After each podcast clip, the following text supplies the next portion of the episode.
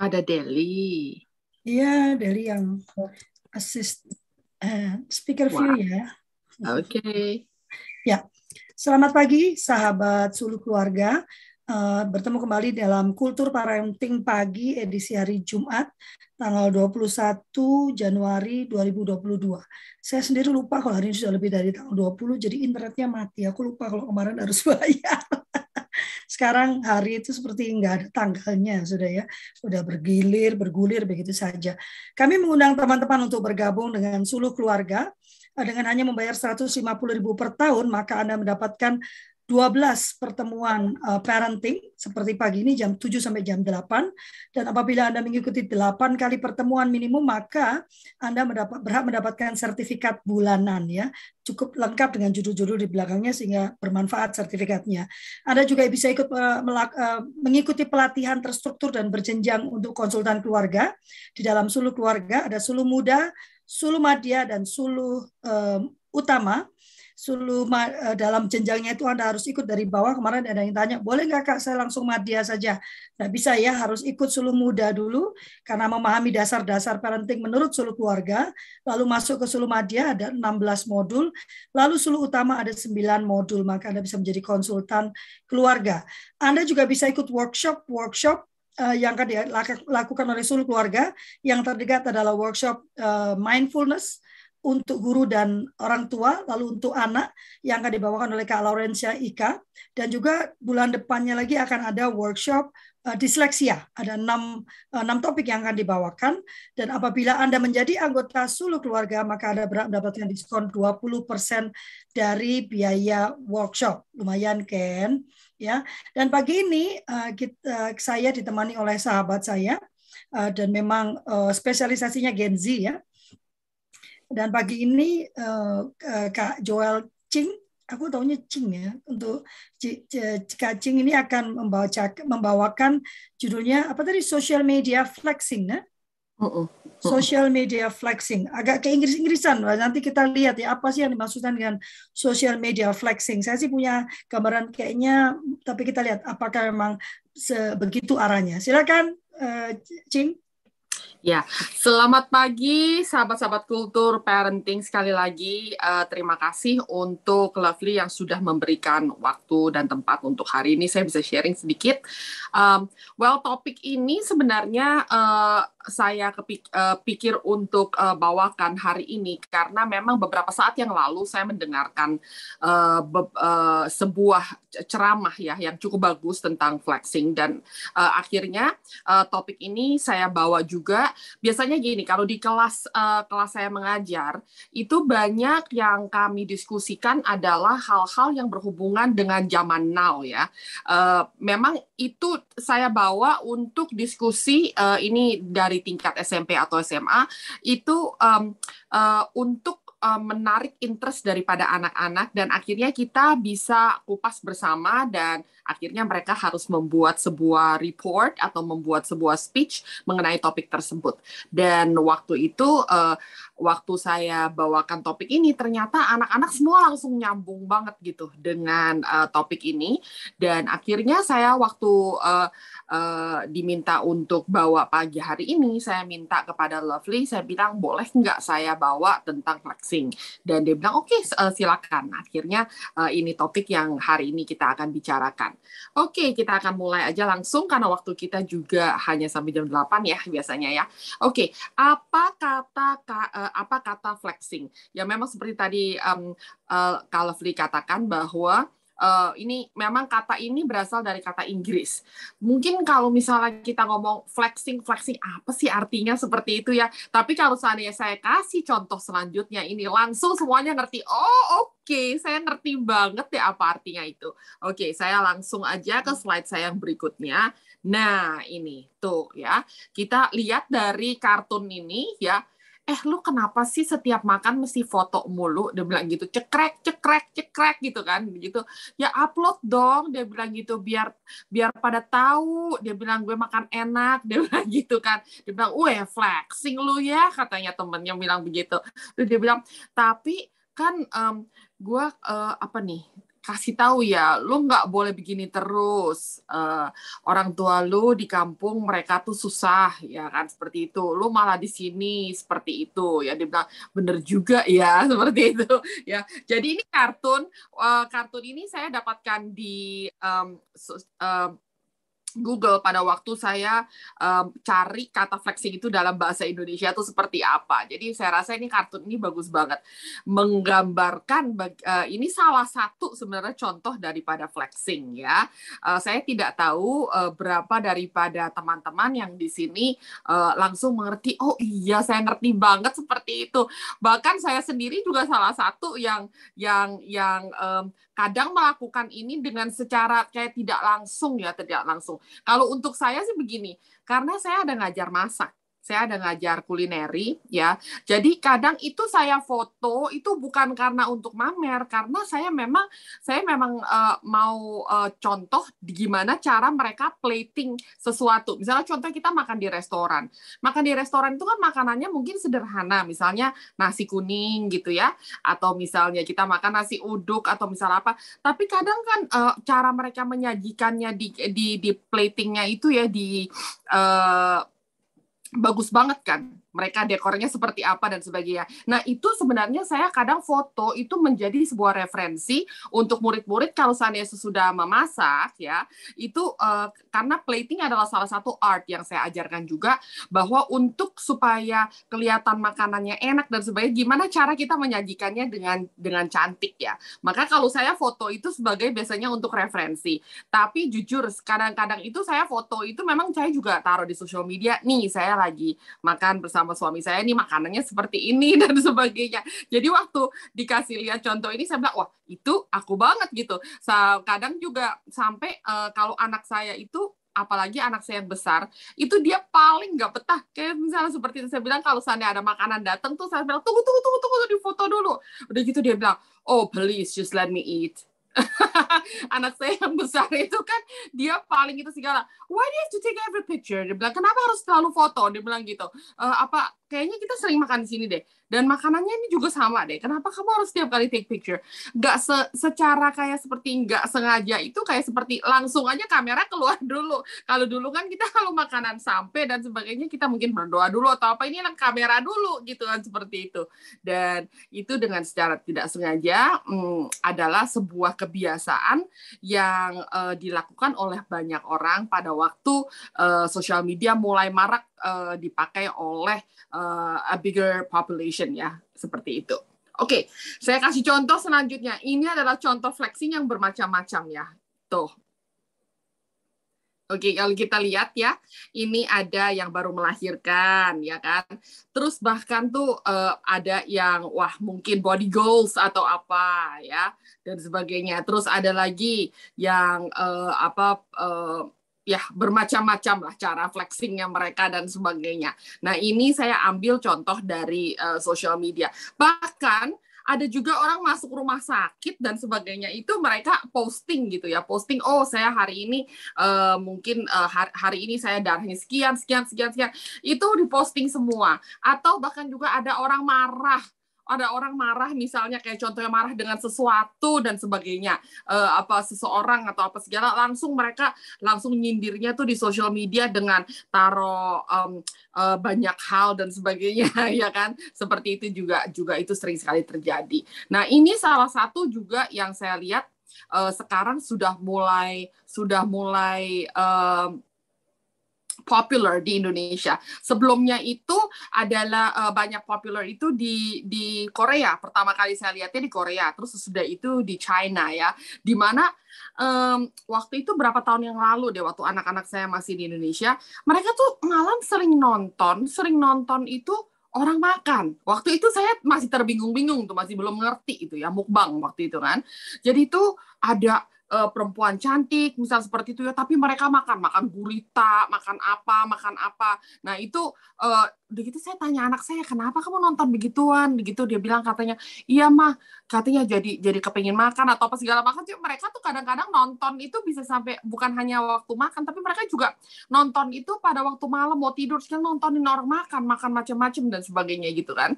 Terus um, yang yang anak saya yang besar malah mak, uh, nontonnya lebih aneh lagi. Nonton orang makan es batu.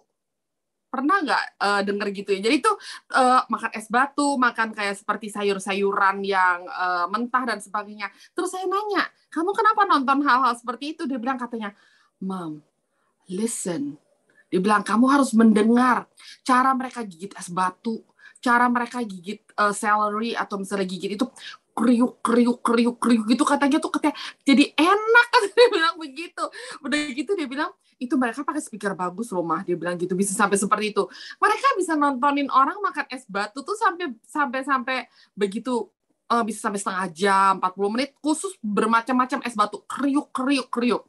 Nah terus sekarang ternyata ini sudah menjadi sebuah uh, sebuah kayak kultur juga di Indonesia yang di mana ada beberapa uh, influencer mereka itu besar atau mereka itu terkenal akhirnya gara-gara memang ini mukbang juga. Misalnya mukbang mie instan 5 kg jadi mereka tuh makan makan makan makan banyak. Atau misalnya mereka itu kayak seperti uh, apa uh, uh, ya pok ada satu anak saya itu saya dengar dari murid saya saya juga nggak tahu.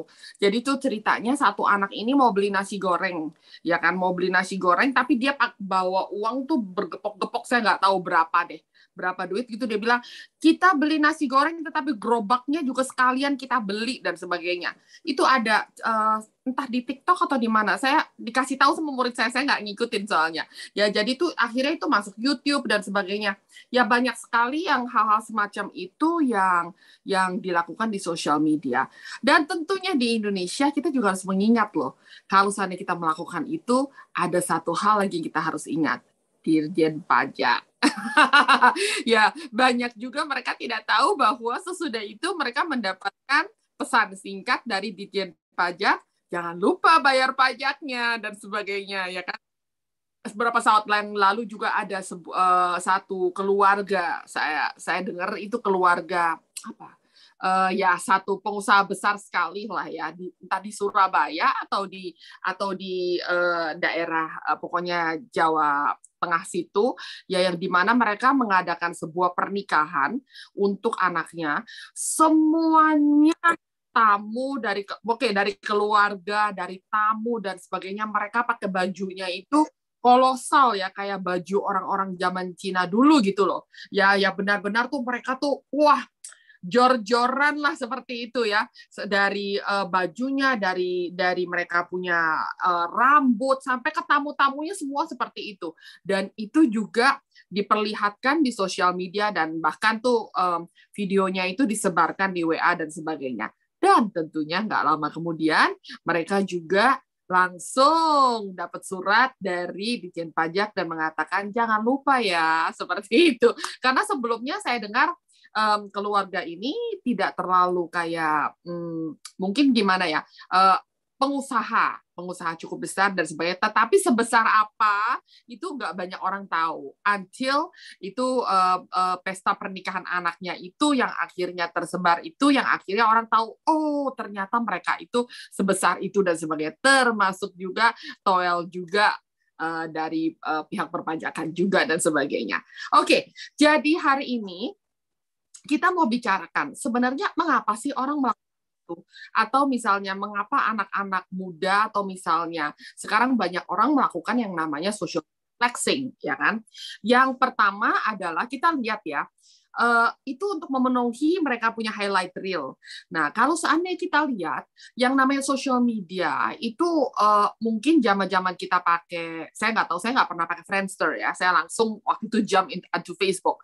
Nah, Facebook dan sebagainya uh, itu kan banyak kita postingnya foto ya, kita posting foto, terus habis itu kadang kita uh, mungkin ada ayat-ayat Alkitab apa yang misalnya saya suka dan sebagainya, saya sharing dengan orang lain dan sebagainya, atau misalnya ya pokoknya masih berbentuk sesuatu yang sesuatu yang um, uh, ya kita uh, namanya tuh apa tuh namanya uh, sesuatu yang 2D ya, yang di mana itu hanya gambar doang gitu kan. Tetapi semenjak uh, Instagram uh, mulai ada yang namanya Insta Story pada saat itu, ya pada saat itu ada Insta Story, maka mulailah banyak yang namanya um, yang biasanya posting-posting di social media dan uh, mereka tuh akhirnya sudah sudah lebih banyak posting di story dibanding di uh, di di feed mereka. Karena kenapa? Check feed itu kan lebih susah, apalagi kalau followersnya banyak, followingnya banyak dan sebagainya, kan kita jarang sekarang udah lihat-lihat feeds dan sebagainya. Jadi yang kita lihat adalah story gitu. Uh, story itu sebenarnya adalah highlight highlight real daripada sebuah uh, se uh, daripada orang-orang yang sebenarnya punya sosial media tersebut ya kan. Misalnya contohnya kalau seandainya kita sebelum nonton nonton film ya, sebelum nonton film kan selalu ada yang ekstra-ekstra film yang akan nanti ditayangkan bulan depan atau misalnya berapa bulan lagi dan sebagainya. Itu mereka kasih lihat tuh um, uh, film-filmnya itu cuplikan-cuplikan filmnya di dalam kayak satu menit atau dua menit dan sebagainya. Nah di dalam cuplikan itu biasanya kan ada something interesting atau misalnya sesuatu yang seru gitu yang kita lihat yang uh, untuk membuat pemirsa atau penonton itu kepingin nonton film tersebut biasanya begitu kan. Jadi cuplikan-cuplikan yang diambil itu semua sesuatu yang pasti yang yang yang seru dan bagus dan sebagainya.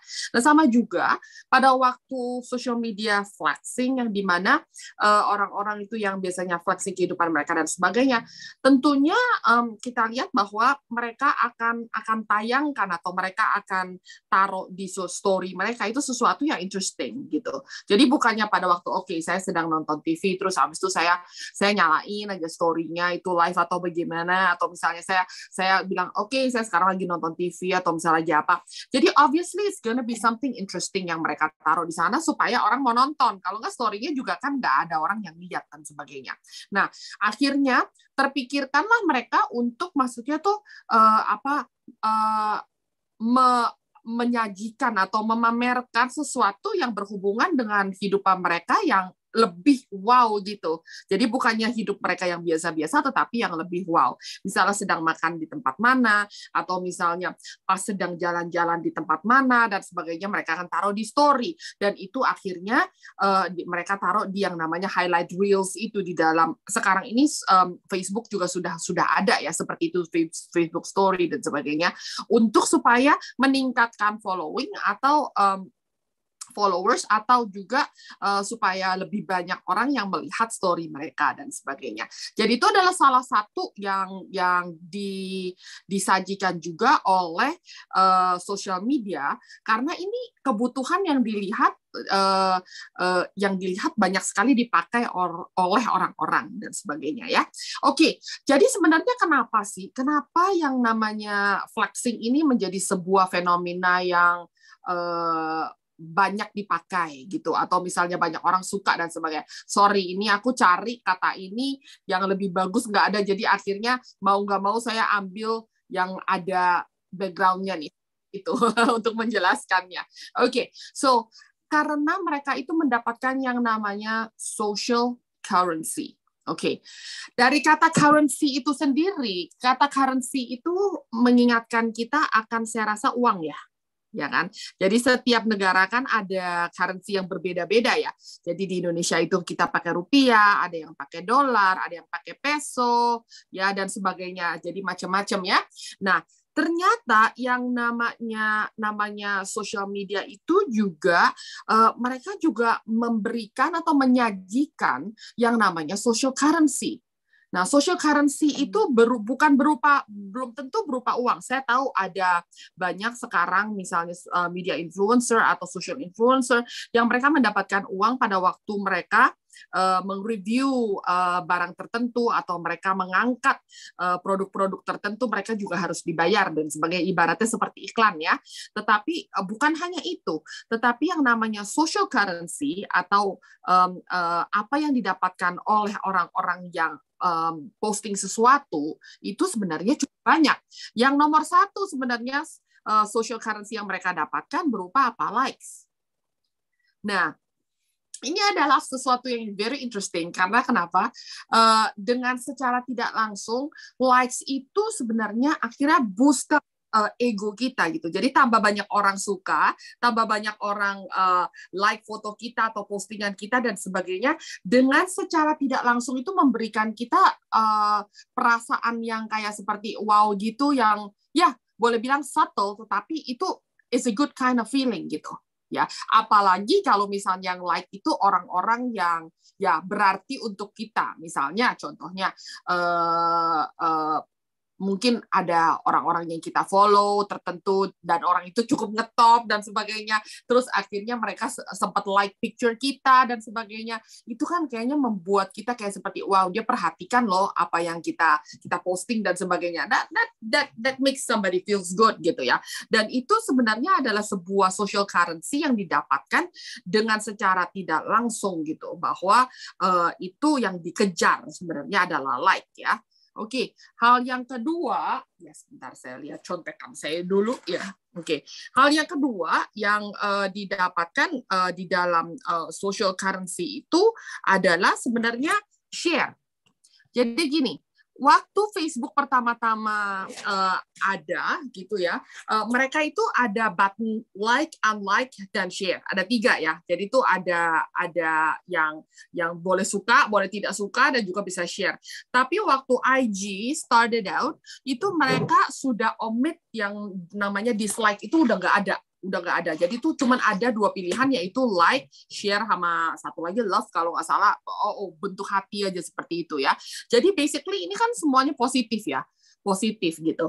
Jadi um, kenapa seperti itu? Karena mereka mau mau ya mereka itu melihat uh, social currency ini sebagai sebuah um, kayak seperti uh, semua sebuah hal yang yang membuat orang itu menjadi lebih semangat gitu. Kalau misalnya kita lihat tuh masih ada dislike-nya atau apa YouTube sekarang kan masih ada ya masih ada tuh kita bisa dislike a video atau apa seperti itu. Tetapi kalau untuk IG tuh udah nggak ada. Makanya itu adalah salah satu uh, very popular platform sekarang ini adalah IG, TikTok dan sebagainya karena mereka memang um, mereka mengkedepankan yang namanya namanya um, um, positivity. Jadi itu mereka maunya tuh orang hanya like aja. Kalau memang kamu tidak suka ya udah nggak usah do anything about it gitu. So don't do anything about it. Lebih baik ya kamu diam aja dibanding kamu harus mengutarakan sesuatu dan sebagainya ya. Oke, okay. jadi itu hanya ada like button, share button dan juga uh, love button. Jadi itu ternyata mem, uh, juga untuk yang uh, orang yang uh, memaparkan sesuatu di sosial media itu akhirnya membuat mereka mendapatkan ya social currency ini yang di mana mereka mendapatkan sebuah kayak uh, uh, ya some something in them that makes them feel good gitu ya seperti itu. So ini adalah sesuatu yang kita lihat um, ternyata ini adalah mengapa banyak sekali anak anak-anak muda atau misalnya anak-anak kita dan sebagainya itu yang ujung-ujung dengan tidak rasa bahwa uh, mereka itu flexing itu menjadi sebuah sebuah lifestyle bagi mereka yang kita harus pahami juga gitu. Karena kenapa? Sebenarnya one of the one of the reason is because they want to gain social currency. Mereka mau mendapatkan social currency ini. Seperti misalnya kita cari uang juga uh, untuk bisa bisa mencukupi kehidupan kita. Well, social currency walaupun bukan berupa uang, tetapi itu sebenarnya yang memberikan mereka perasaan uh, ya yeah, they have the kind of sense of fulfillment ya virtual fulfillment yang sebenarnya tidak bisa dibayar oleh uang seperti itu ya oke hal yang uh, kedua yang atau yang terakhir yang saya mau sharing di sini adalah kata FOMO. FOMO. Apa nih kata FOMO? Uh, kayaknya Agnes Mo waktu itu juga pernah mengatakan FOMO, FOMO, dan sebagainya. Apa ya? Apa tuh FOMO ya? FOMO adalah singkatan daripada fear of missing out ya takut ketinggalan. Ya ini takut ketinggalan fear of most missing out FOMO. Ya jadi itu gini maunya ngetren terus. Jadi tuh kepingin mengikuti apa yang di tren atau apa yang ngetren atau apa yang sekarang ini zaman now ini orang suka dan sebagainya. Maka banyak anak-anak kita ya itu mereka posting sesuatu atau flexing atau apa dengan secara tidak sengaja ini adalah salah satu reasonnya. Mereka fear of missing out atau mereka takut takut orang nggak tahu bahwa saya tuh saya tuh begini begini begini begini begini dan seperti itu ya. Fear of missing out FOMO ini gitu loh ya. Tetapi hmm, kita harus uh, ingat juga bahwa dengan secara tidak langsung pada waktu kita melakukan flexing seperti ini dan sebagainya ujung-ujung yang kita um, sajikan adalah kehidupan kita itu sepertinya itu ya disajikan dengan begitu terbuka, ya kan?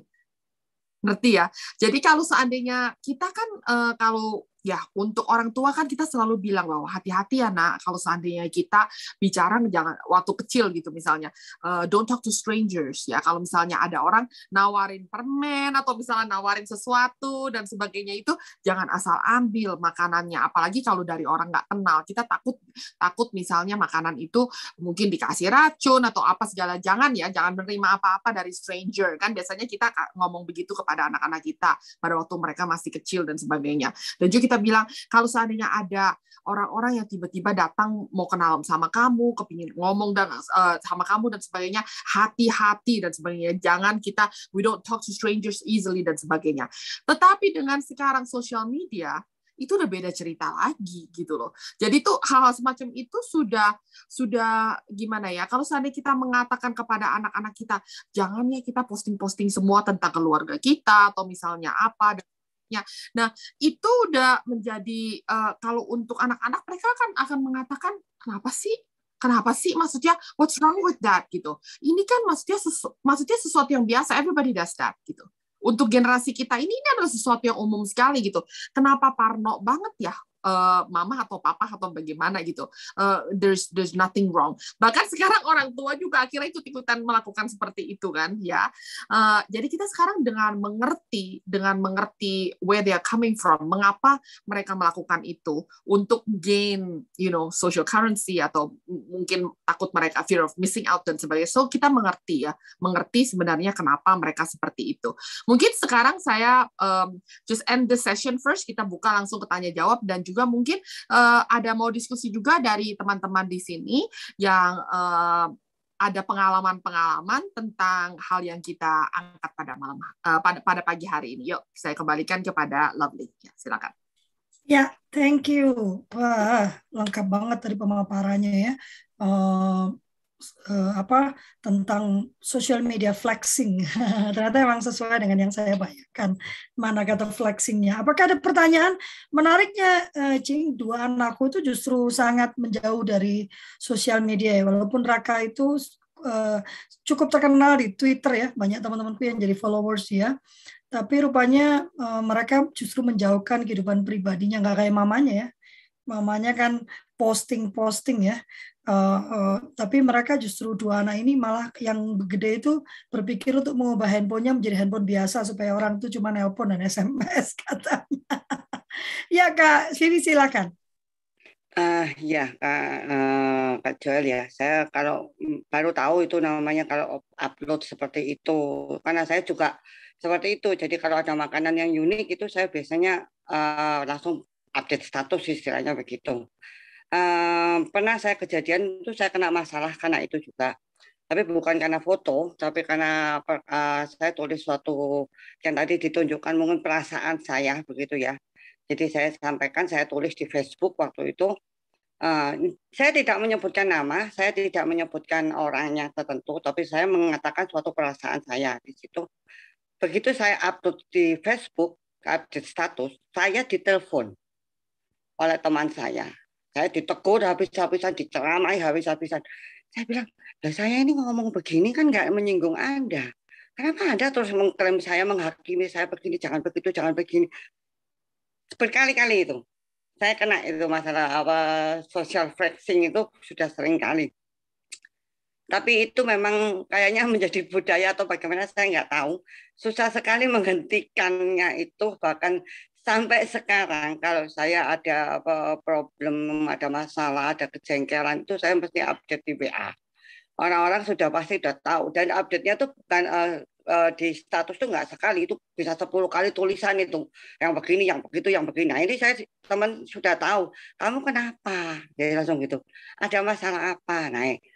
Nah, jangan begitu, Mbok yo kasih tulisan yang bagus-bagus, yang motivasi, yang begini saya cuma bilang loh kenapa saya tidak boleh mengungkapkan perasaan? Nah ini ah memang ada plus minus cuma yang saya ingin saya tanyakan bagaimana menghentikan ini? Saya juga addicted banget gitu loh kena ini. Karena nggak kapok-kapoknya padahal saya udah kena masalah banyak karena apa? Gara-gara seperti itu. Terima kasih Kak Joel. Berarti okay. ada sosial media flexing, eh sosial flex, sosial media flexing ada sosial media baper ya? Oke oke ya. Eh topik berikutnya tuh ya betul betul betul. Okay. Ya kan? Itu buat parentsnya ya, buat parentsnya berarti ya. Oke okay. oke. Okay. Terima kasih untuk uh, Kak Vivi yang sudah uh, ya sudah begitu terbuka untuk uh, menanyakan. Saya rasa jawabannya sudah sebenarnya ada di pertanyaan tadi deh pemaparan atau pertanyaan tadi udah ada jawabannya. Bahwa sebenarnya uh, Kak Viv sendiri kan mengerti bahwa ini adalah sesuatu ya maksudnya tuh sudah mendapat pelajaran juga dari lampau uh, dari pengalaman yang lampau itu yang di mana tuh ada yang menegur ataupun ada yang mengatakan kamu jangan seperti itu. Dan juga sudah tahu juga bahwa ini sesuatu yang addictive Iya kan, tadi dikatakan bahwa ternyata saya addicted to it dan sebagainya. Jadi sebenarnya uh, salah satu yang harus uh, dilakukan adalah pengendalian diri sih sebenarnya. Contohnya aja begini deh, uh, suami saya itu lebih uh, kayak seperti saya lihat tuh lebih addicted to handphone dibanding saya. Jadi contohnya kalau seandainya kita pergi makan dan sebagainya, itu uh, saya tuh ser, uh, kalau kita pergi makan berdua gitu ya, itu saya selalu taruh handphone itu di samping gitu. Jadi tuh uh, uh, ya maksudnya saya mau ngobrol dan sebagainya pada waktu kita makan. Sementara dia tuh masih pegangin handphone dan sebagainya. Sama juga kalau malam ya. Malam kalau kita di kamar ya memang itu sih di kalau uh, sudah malam waktu sebelum tidur itu memang me time kita masing-masing ya. Saya juga nonton Netflix terus dia juga mungkin dia cek on his handphone dan sebagainya. Terus kadang sampai udah mau tidur pun dia masih cek. Maksudnya masih main main handphone dan sebagainya. Apa sih yang dinontonin gitu kan seperti itu. Saya never ending juga kan. Nah, itu adalah sesuatu yang uh, ini contoh yang lainnya yang di mana tuh yang kita kita uh, kita bilang tuh harus pengendalian diri itu harus dari diri kita sendiri. Jadi waktu itu sempat saya tuh ngomong begini kepada dia, boleh nggak sih kalau misalnya kita lagi makan keluar dan sebagainya tuh handphone jangan dipegang. Kalau ada anak saya itu otomatis gitu dia tahu tahu mengendalikan diri kan anak saya udah bilang dad handphone off gitu misal seperti itu. Jadi tuh memang anak saya sudah sudah uh, maksudnya uh, menerapkan gitu ya bahwa kalau seandainya ini kita sedang sedang makan keluarga dan sebagainya handphonenya semuanya masing-masing taruh di samping gitu. Jadi jangan cek handphone gitu. Nah kalau ada anak dia malah lebih bisa disiplin. Tapi kalau misalnya nggak ada nggak ada anak tuh dia malah masih melakukan itu dengan kayak seperti itu udah refleks gitu loh. Udah nggak nggak nggak kayak dia nggak merasakan bahwa dia tuh sebenarnya melakukan itu. Akhirnya saya kemarin ini ngomong gini kepada dia, guess what? Saya mau melakukan sesuatu nih.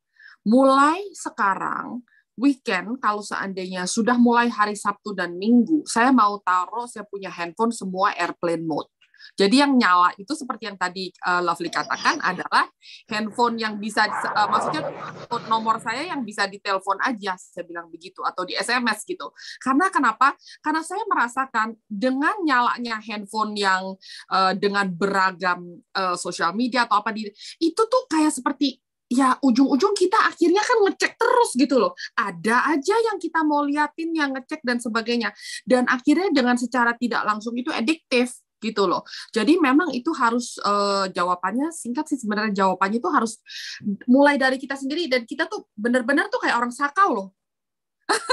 Kalau seandainya kita kita waktu kita mau melepaskan kita sendiri dari kebiasaan seperti itu itu persis kayak orang sakau gitu. Jadi jangan jangan kita mungkin topik hari ini lebih kepada saya rasa bukan hanya kepada untuk kita mengerti anak-anak kenapa seperti itu tetapi terhadap kita sendiri juga sama kita untuk kita bisa melepaskan kebiasaan seperti itu ya ya kita harus ada niat sih gitu aja ya mudah-mudahan itu bisa menjawab oke terima kasih terima ya. kasih kak ini ada pertanyaan ya. Coba sebetulnya kita tuh kadang-kadang lupa ya eh, bahwa sosial media itu ya kayak ruang terbuka gitu. Jadi kalau kalau kalau menyampaikan sesuatu tuh yang baca banyak dan itu akan bertahan selama lamanya biarpun di delete masih tercatat ini kayak Eva tanya jadi apa pun yang kita posting termasuk social flexing Lalu ukuran normal abnormal itu salah satunya adalah apa? Normal dilihat dari rata-rata kebanyakan orang. Nah, sekarang kan banyak orang yang melakukan social media flexing. Nah, apakah pada saat kita melakukan social media flexing itu masih termasuk normal? Karena kebanyakan orang melakukannya. Itu dulu. Oke, okay, terima kasih. Jadi begini, mungkin kalau kata flexing itu kan lebih konot uh, lebih uh, negatif. ada negatif ya secara hmm. konotasinya itu lebih negatif dan sebagainya tetapi sebenarnya bukan seperti itu juga jadi hmm. balik lagi kepada mindset kita atau mentalitas kita pada waktu mempostingkan itu gitu Nah, contohnya, kalau seandainya pada waktu saya, saya sekarang udah nggak main Facebook karena uh, karena Facebook saya waktu itu sempat dihack, jadi akhirnya uh, waktu saya mencoba untuk retrieve kembali nggak bisa, akhirnya oke okay, saya forget about it ya. Uh, tetapi um, uh, apa yang saya lakukan dulu sebenarnya waktu waktu saya masih main Facebook adalah mengupload foto supaya fotonya nggak hilang. Karena kita tahu ya uh, sekarang ini kan kita sudah men tidak mencetak foto lagi. Kalau misalnya dulu kan kita masih mencetak foto simpan di album dan sebagainya masih bisa dilihat dan sebagainya. Sekarang karena foto udah banyak dan sebagainya itu kan pasti memakan memori untuk kita punya handphone dan sebagainya. Akhirnya waktu kita upload, upload itu uh, untuk sebenarnya menyimpan di awan-awan di cloud yang free ya, di cloud yang free di awan-awan yang gratis supaya nggak hilang kan uh, foto-foto tersebut. Dan juga enaknya kalau dulu di Facebook itu uh, nanti misalnya satu tahun kemudian atau misalnya berapa lama kemudian, berapa tahun kemudian, wah bisa pop up lagi foto itu untuk mengingatkan kita akan momen tersebut atau apa ya. Jadi itu ya itu adalah sesuatu yang yang sebenarnya baik sih menurut aku nggak jadi masalah untuk seperti itu. Nah balik lagi kalau seandainya yang namanya mentalitas uh, flexing itu seberapa jauh itu sebenarnya balik lagi kepada kita sendiri. Motivasi apa waktu kita mengupload tersebut gitu. Kalau seandainya motivasinya sesuatu yang positif ya nggak jadi masalah gitu loh. Jadi uh, kata flexing itu belum tentu sebenarnya sesuatu yang negatif gitu. Bisa juga sesuatu yang positif. Misalnya contohnya uh, kita mengangkat uh, sebuah kayak seperti um, quote gitu ya, quote yang motivas motivational gitu, yang di mana itu memotivasikan orang. Kayak saya tahu gitu ada beberapa teman saya itu setiap hari itu dia pasti dia uh, taruh uh, sebuah quote yang bagus gitu di story dia dan sebagainya untuk memotivasikan orang gitu terhadap uh, ya untuk untuk untuk setiap pagi atau apa dan sebagainya. Menurut saya itu juga sesuatu yang bagus. Jadi itu kembali lagi kepada uh, uh, kepada kita sendiri dan kita juga sebenarnya tahu sih, maksudnya kenapa kita upload itu tersebut kan. Jadi itu belum tentu itu sesuatu yang uh, buruk sih. Bisa jadi itu juga sesuatu yang membangun juga. Jadi don't worry gitu ya. Kembali lagi kepada balik lagi kepada tanya kita uh, kepada kita sendiri motivasinya apa sih sebenarnya. Kita I think we know the answer. Kita sendiri tahu gitu jawabannya, ya kan? Okay. Hmm. Ya, ada lagi pertanyaan nih. Wah, hmm. saya suka posting acara makan-makan di kantor dari hasil masakan sendiri. Apakah ini juga termasuk social media flexing? Ini Kak Feni juga tanya, terkadang apa yang kita posting walaupun tidak berniat untuk show off, ternyata ada beberapa orang yang menangkapnya sebagai bentuk pamer atau sebagai pencitraan. Lalu bagaimana itu efeknya kalau ditangkap oleh anak remaja yang menganggap flexing sebagai bentuk ancaman yang membuat teman-temannya iri, terutama membuat orang jadi lebih hedonis karena ingin sama seperti temannya yang sering flexing. Iya, jadi begini, seperti yang tadi Kak Lovely udah katakan ya, apa pun yang kita taruh di sosial media itu membuat kehidupan kita yang kita kita uh, posting itu menjadi transparan. Bagian hidup itu, bagian hidup itu atau bagian momen itu menjadi sebuah yang transparan. Jadi sebenarnya itu juga sesuatu yang transparan itu sebenarnya ujung-ujung kita harus juga siap untuk bisa dikomenin oleh orang ya kan? Jadi komen itu memang saya tahu kalau like itu kan like button kan gampang ya. Maksudnya kalau like itu uh, membuat kita menjadi menjadi senang dan sebagainya. Tetapi juga bisa juga akhirnya ujung-ujung uh, ada juga hate comments juga yang masuk kan ya di mana wah uh, uh, makannya di tempat yang uh, keren terus nih. Maksud lo apa? Misalnya seperti itu ada aja lah. Ada, ada orang juga yang bisa mengatakan sesuatu yang mungkin seperti itu yang membuat kita menjadi down atau apa. Tetapi uh, pada waktu kita menyajikan itu di sosial media atau kita uh, kita taruh di sosial media kita harus siap sebenarnya. Karena kenapa? Bagian that part yang kita show di sosial media ada sesuatu yang transparan yang yang di mana kita harus siap dikomenin gitu. Dan itu sebenarnya kalau untuk kita secara dewasa mungkin kita masih bisa mengabaikan hal-hal yang kayak negatif yang membuat kita menjadi down atau apa. Kita bisa bilang ya udahlah kita nggak usah pikirin nah orang itu komen seperti apa.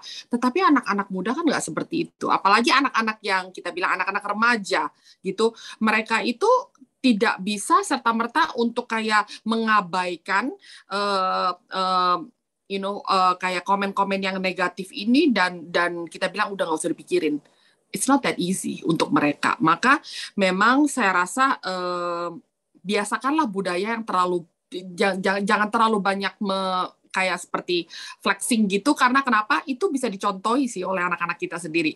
Karena mereka sendiri aja udah susah gitu untuk untuk sebenarnya tidak melakukan itu. Jadi kalau seandainya kita sendiri juga melakukan itu nanti mereka merasa bahwa itu kan biasa gitu seperti itu. Ya. Oke mungkin Lovely mau menambahkan? Silakan. Ya, saya sih kembali ke kita ya. Tapi sebenarnya untuk anak-anak ini dunia mereka itu berbeda dengan dunia kita ya. Benar. Jadi eh, apa, apa yang menjadi pandangan mereka itu udah tidak sama dengan kita. Uh-huh. Eh, makanya tadi saya bilang mungkin ada perlu satu sesi lagi tentang sosial media baper ya. Karena kalau anak-anak anak-anak kita tuh anak saya nggak pernah tuh marah karena postingan temennya gitu ya, nggak pernah merasa terpojok, nggak pernah merasa tertuduh gitu ya. Eh, dan uh, Uh, kayaknya yang yang uh, itu semua tergantung pada kedewasaan penggunaan sosial media kali ya. Betul. Sindiran di sosial media gitu ya. Saya nggak uh tahu apakah apakah masih ngetren itu ya. Yang saya tahu ya di uh, kalangan saya atau ya mungkin 10 tahun di bawah saya jadi sudah jadi ibu-ibu ya yang suka apa statusnya itu nyindir siapa gitu kan nanti status WhatsApp status ya kan atau nanti postingan di Facebooknya itu nyindir-nyindir gitu ya dan itu saya rasa memang perlu ada etika sering kali kita punya namanya etika bersosial media ya tapi sebetulnya menurut saya bersosial media itu ya sama seperti kita ber, ber, bersosialisasi biasa gitu kan. Mm-hmm. Apa yang patut kau katakan, apa yang patut kau ucapkan itu sama kan. Kita nggak terus teriak-teriak di ruang kosong ngomongin orang lain gitu kan nggak seperti itu. Jadi memindahkan itu kita terlalu mendis, memisahkan satu satu platform dan platform yang lain aku rasa ya uh, Cing ya.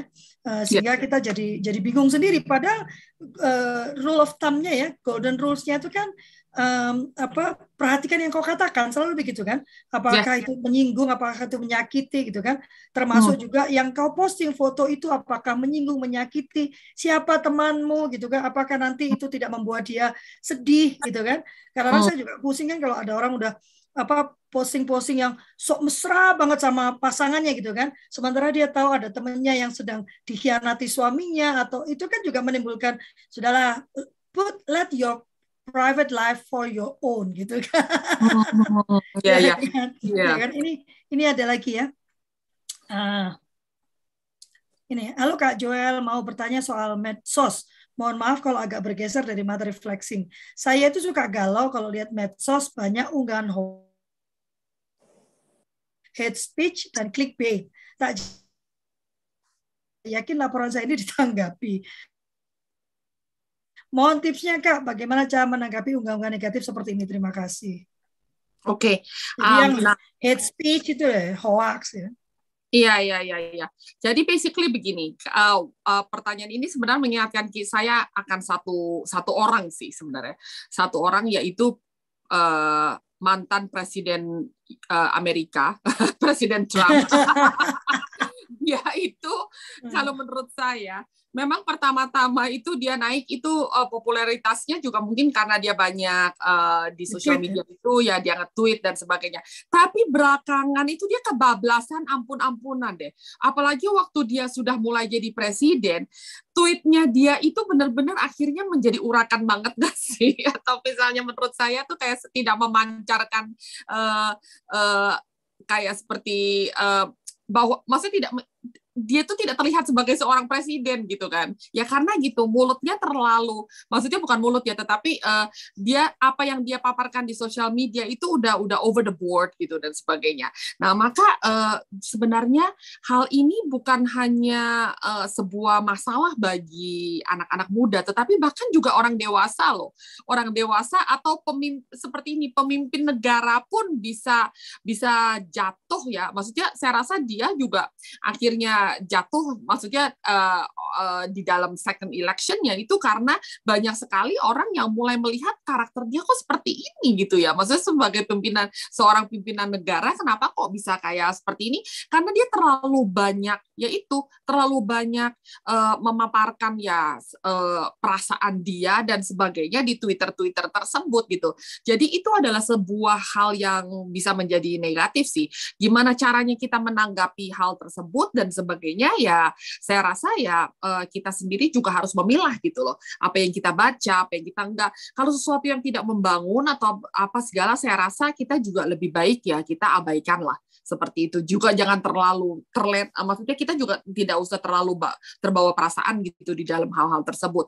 Uh, ya um, ya seperti yang saya katakan tadi mungkin ya kita juga harus um, coba untuk yang namanya itu uh, puasa sosial media itu ya mungkin seminggu puasa sekali.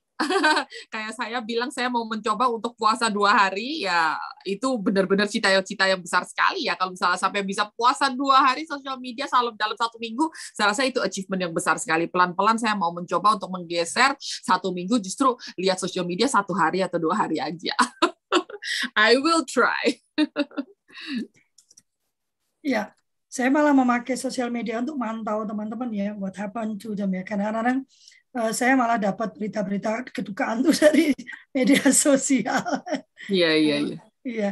Um, ya benar kan Isrina. Nanti mungkin uh, Kak Joel bisa melanjutkan sesi media sosial ini, tapi lebih ke etikanya kali ya, uh, mm. Joel ya. Bagaimana kita bisa uh, apa berselancar di sosial media dengan beretika gitu ya. Ada pertanyaan lain kah terkait dengan social media flexing ya? Jadi, uh, sebetulnya social media flex karena kata flexing itu memang negatif ya. Kata mm flexing itu memang negatif, tapi social media flexing itu menurut saya lebih ke fenomena ya, bukan sesuatu yang yang negatif ya. Uh, tapi lebih ke fenomena apa sekarang hidup kita itu semua dipertontonkan di sosial yes. media gitu ya bahkan hmm. apa yang kita makan atau mungkin karena kan ada yang cuma bilang saya sedih gitu uh, tapi sebetulnya ini kalau buat saya itu kan uh, menunjukkan betapa kita tuh cry for attention gitu kan. Teman-teman uh, ingin supaya uh, social media flexing sahabat gitu ya. Karena nggak mungkin kita uh, apa menerapi diri kita sendiri nggak mungkin ya. Tapi kalau ada sahabat yang mulai sering sekali uh, uh, apa eksis di sosial media dan makin random gitu uh, update-nya. Gitu ya. Ya mungkin ada baiknya untuk dikontak secara personal bukan mengingatkan sosial medianya gitu tapi hadir secara personal sehingga uh, uh, apa teriakan minta perhatiannya itu bisa sedikit mereda gitu mungkin ya uh, Cing ya mm-hmm. kalau sudah mulai. Karena ini kan uh, kenapa uh, ini kan menurut saya kenapa di Indonesia sangat sangat laku ini sosial media ini ya karena kita tidak terbiasa untuk saling menyapa sekedar untuk menyapa gitu kan.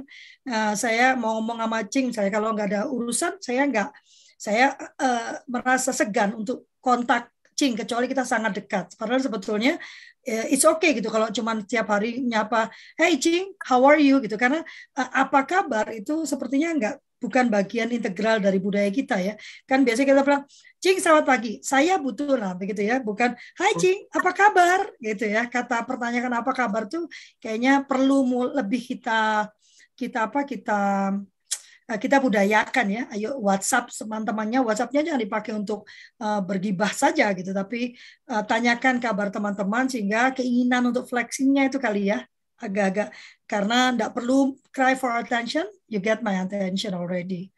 Yes. Itu kali ya, Cing ya. Yeah. Salah satu bentuk positifnya yang bisa kita ambil dari apa yang terjadi sekarang gitu ya. Sudah jam Betul. 8 silakan uh, apa uh, closing statement. Oke. Okay. Uh, untuk uh, ya tadi ada satu teman yang mengatakan ya kayaknya butuh puasa sosial media. Saya rasa itu adalah sesuatu yang bagus uh, yang bisa uh, kita lakukan bersama. Cobalah mungkin satu minggu satu hari. Kalau memang itu adalah hari keluarga, coba kita bareng-bareng kita uh, uh, encourage ya untuk kita bisa sama-sama puasa sosial media. Saya percaya itu akan membuahkan sesuatu yang positif di dalam keluarga. Apakah itu akan uh, akhirnya lebih komunikatif atau misalnya kayak contohnya sekarang ini uh, kalau kalau anak-anak saya di Kanada ya karena uh, adik-adik saya tuh pada nggak main sosial media kalau di sana ya. Jadi mereka itu benar-benar kalau weekend itu mereka tuh uh, mereka main sama-sama ya. Mereka itu uh, cousins cousins ya. Termasuk uh, adik-adik saya itu sama ponakan-ponakan tuh main sama-sama. Mereka main board game. Main board game itu bisa berjam-jam atau kadang tuh mereka bikin puzzle sama-sama ya. Puzzle mereka beli yang misalnya 3000 pieces atau 4000 pieces bisa kayak berjam-jam mereka bikin puzzle sama-sama dan sebagainya. Which is actually sesuatu yang indah gitu loh. Dan mereka ya akhirnya ujung-ujung yang nggak touch social media sama sekali nggak nggak touch HP lah seperti itu. Ya itu coba kita harus uh, harus kayaknya upayakan. Uh, it's something yang kita harus benar-benar niat niat hmm. lakukan itu aja sih yang untuk penutupnya dari saya. Hmm. Jadi nggak bisa hanya berkata anak-anak saya itu ya pegang handphone terus, dia sangat tergo apa glue to their phone gitu kan dengan sosial media dan segala macamnya. Itu kembali ke kita sebagai keluarga, apakah masih ada momen-momen atau tiap kali ngajak ngobrol itu cuman kayak polisi. Jadi gimana sekolahmu? Beres ada apa? Mama kok dapat telepon dari bu guru, ini gimana? Terus mamanya sini cerita kata kamu ini itu ada apa? Ya Nah, menarik diskusi kita gitu ya. Tapi kalau kita kembali, makanya kembali ke keluarga, kita menciptakan kembali ruang keluarga yang hangat itu, gimana kita ngobrol, maka telepon mm-hmm. ini jadi tidak menarik gitu kan. Tapi kalau yeah. yang ada di hadapan nyatanya itu yang sangat uh, demanding gitu ya, yang yang cuman kayak polisi nanyanya itu cuman interogasi gitu ya, mm-hmm. ya sosial media ini jadi sangat menarik. Ayo uh, saya tidak mengatakan mari berjuang melawan sosial media, saya mau mengatakan mari kembali benar-benar menjadi manusia, gitu kan, uh, kembali mewujudkan human interaction kita, terutama dengan orang terdekat kita, dengan pasangan dan dengan anak, gitu kan, sehingga nanti cry for attentionnya itu menurun karena sudah mendapatkan perhatian yang cukup dari orang-orang terdekatnya. Terima kasih, Cing. Aku tunggu lagi waktunya untuk uh, diskusi media sosial, terutama untuk etikanya Aku rasa aku rasa itu penting ya juga kita perlu tahu bagaimana media sosial itu bergerak. Kenapa kok uh, hate speech hate speech itu bisa muncul gitu kan? Yes. Karena ada algoritma yang perlu kita pahami sehingga waktu kita klik kita hati-hati ya. Nanti yeah. mungkin bisa uh, lebih dalam bicara tentang itu ya, uh, okay. Cing ya. Saya yeah, minta jadwalnya. Ya, saya mau membagikan satu uh, uh, video sebentar ya. Sebentar.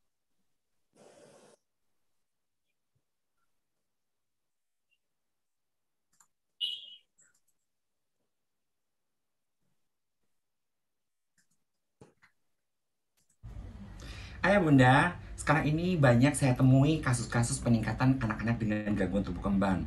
Anak-anak yang terkategori sebagai anak berkebutuhan khusus. Dan hal ini disebabkan oleh karena kondisi Indonesia yang sedang mengalami pandemi dan hampir 2 tahun ini terjadi. Dan ini pula yang menyebabkan anak-anak itu tumbuh menjadi generasi pandemi kurang stimulus, kurangnya tempat-tempat yang mereka akan datangi untuk mendapatkan stimulus seperti sekolah, tempat terapi, taman bermain, dan mereka hanya di rumah saja, sedangkan orang tua juga sibuk dengan pekerjaannya dan bahkan stres dengan kondisi ini. Hmm. Nah, ayo kita selamatkan generasi-generasi penerus bangsa untuk menjadi hebat menjadi dengan orang tua menjadi penyuluh bagi keluarganya. Ada wadah yang namanya Suluh Keluarga, mempunyai program namanya Suluh Muda, di mana menyiapkan para ayah bunda, para orang tua muda bahkan guru, dan bahkan kakek nenek itu untuk menjadi penyuluh bagi keluarganya, lingkungan, masyarakat, dan bahkan anak-anak generasi penerus bangsa yang saat sekarang ini kita perlu selamatkan. Nah, jangan lupa langsung kepoin aja di Instagramnya suluhkeluarga.id. Sampai jumpa. Ya, ini kayaknya Kak Handi dan Kak Popi ini terlambat ya. Kita acara jam 7 pagi ya. Ya, eh, saya kembali mengundang teman-teman untuk bergabung dengan komunitas Suluh Keluarga. Ya, eh, apa sih kelebihan dan kekurangannya kalau Free? Kalau Anda tidak menjadi anggota Suluh Keluarga, ya tetap Anda bisa ikut kultur parenting pagi ya. Saya nggak tutup hanya untuk anggota. Tetapi menjadi anggota, satu Anda mendukung kami dalam menyebarkan uh, parenting ini. Yang kedua, dengan mengikuti 8 kali Suluh Keluarga, Anda berhak mendapatkan sertifikat bulanan. Hanya dengan 150 ribu per tahun, bukan per bulan ya, per tahun. Yang ketiga, kami punya banyak workshop dan apabila Anda menjadi anggota, maka Anda akan berhak mendapatkan diskon 20% dari setiap workshop yang kami lakukan. Ada ID card yang nanti akan segera diproduksi ya. Uh, saat ini sudah ada 100 orang yang menjadi anggota ya uh, dan ada WhatsApp grupnya tersendiri. Dan setiap kali ada presentasi seperti uh, Kak Cing nanti tolong dibagikan ke saya ya, Cing ya, presentasinya. Itu hanya saya bagikan di grup Suluh keluarga ya. Jadi kalau hmm. Anda ingin dapatkan presentasinya, dapat sertifikatnya, dapat diskon untuk workshopnya, jadilah anggota komunitas Suluh keluarga ya. Kalau mau ingin jadi konsultan, jadilah uh, peserta di Suluh Muda, Suluh Madya dan Suluh Utama. Suluh Muda kami buka lagi untuk batch kelima ya, kalau nggak salah batch kelima. Dan Sulu Madya, eh batch keempat, sorry. Dan Sulu Madya akan dibuka lagi untuk batch kedua, dimulai di pertengahan Februari. Ya, kami tunggu. Sulu Muda hanya dengan 175 ribu Anda dapat 7 modul. 6 modul saya tambah satu karena saya pikir modul pertama kita perlu menelaah pengalaman parenting dan mengalami parenting kita supaya kita bisa pulih ya. Lalu ada enam modul berikutnya. Sulu Madya 800 ribu rupiah per 16 modul. Jadi dua bulan 16 modul 800 ribu dan kemudian suluh utama 1 juta untuk 9 modul ya. Tapi Anda tidak boleh ikuti ujungnya. Anda harus ikut dari muda, madya baru ke utama supaya benar-benar uh, apa lengkap keilmuan yang Anda dapatkan. Terima kasih banyak. Kita akan berfoto. Jangan lupa absen ya. Uh, kita akan hitung sampai tiga dan silakan diberikan love-nya. Oke. Okay? Haduh, sudah di bandara, dokter bagus. Ya, hai Pak Mutakin. Ya, kita coba ya. Hitung sampai tiga ya. Pak Mutakin ini selalu semangat. Senang lihatnya. Kak Canita mau ke mana? Siap ya? Satu, dua, tiga. Kasih cintanya. Kak Deli silakan. Sudah? Sudah. Oke, terima kasih. Ya, oke, terima kasih banyak. Kita ketemu lagi di hari Senin dan nanti malam ada Jumat cuantik ya untuk operet uh, dan malamnya moga-moga Kak Lesari masih eh kok Kak Lesari Kak Ika masih bisa kita bisa bermeditasi bersama. Oh, puji Tuhan, Kak Ika baru mengkonfirmasi nanti malam jam setengah sembilan kita akan bermeditasi bersama ya para perempuan ya. Saya ikut, saya akan ikut masuk saja tapi tidak bersuara dan kemudian nanti hari Sabtu kita punya Road to Congress. Jadi tanggal 22 Desember 2022 Kak Cing uh, Oprat akan menyelenggarakan kongres perempuannya ya dan menuju kongres setiap bulan kita akan ada acara dan hari Sabtu jam 3 sore kita akan diskusi tentang uh, kewajiban finansial ayah pasca perceraian. Wah, rame ya. Uh, jam 3 sore ya. Yang mau ikut ada door ada gift dari Ines Kosmetik. Wah, ya. Oke, terima kasih banyak kami mengucapkan terima kasih atas kehadirannya. Saya dengan uh, Dokter Bagus untung masih ada Dokter Bagus ya karena yang lainnya uh, tidak apa berhalangan ya Teh Yanti harus mengurus suaminya, Kak Irwan dalam perjalanan ke Bandung sehingga tidak bisa bergabung. Eh, dan kami memohon maaf yang sebesar-besarnya apabila ada pernyataan, perkataan, sikap yang kurang berkenan. Kami tidak ingin menghina, merendahkan, atau menghakimi. Kami hanya ingin membagikan apa yang menjadi keyakinan kami dan yang kami kerjakan dalam kehidupan kami sehari-hari. Terima kasih. Wassalamualaikum warahmatullahi wabarakatuh. Tuhan memberkati. Ya, terima kasih semuanya. Makasih Kak Wahyu, Kak Joel. Dokter Ferry, semangat. Saya pamit ya. Pagi. Pagi.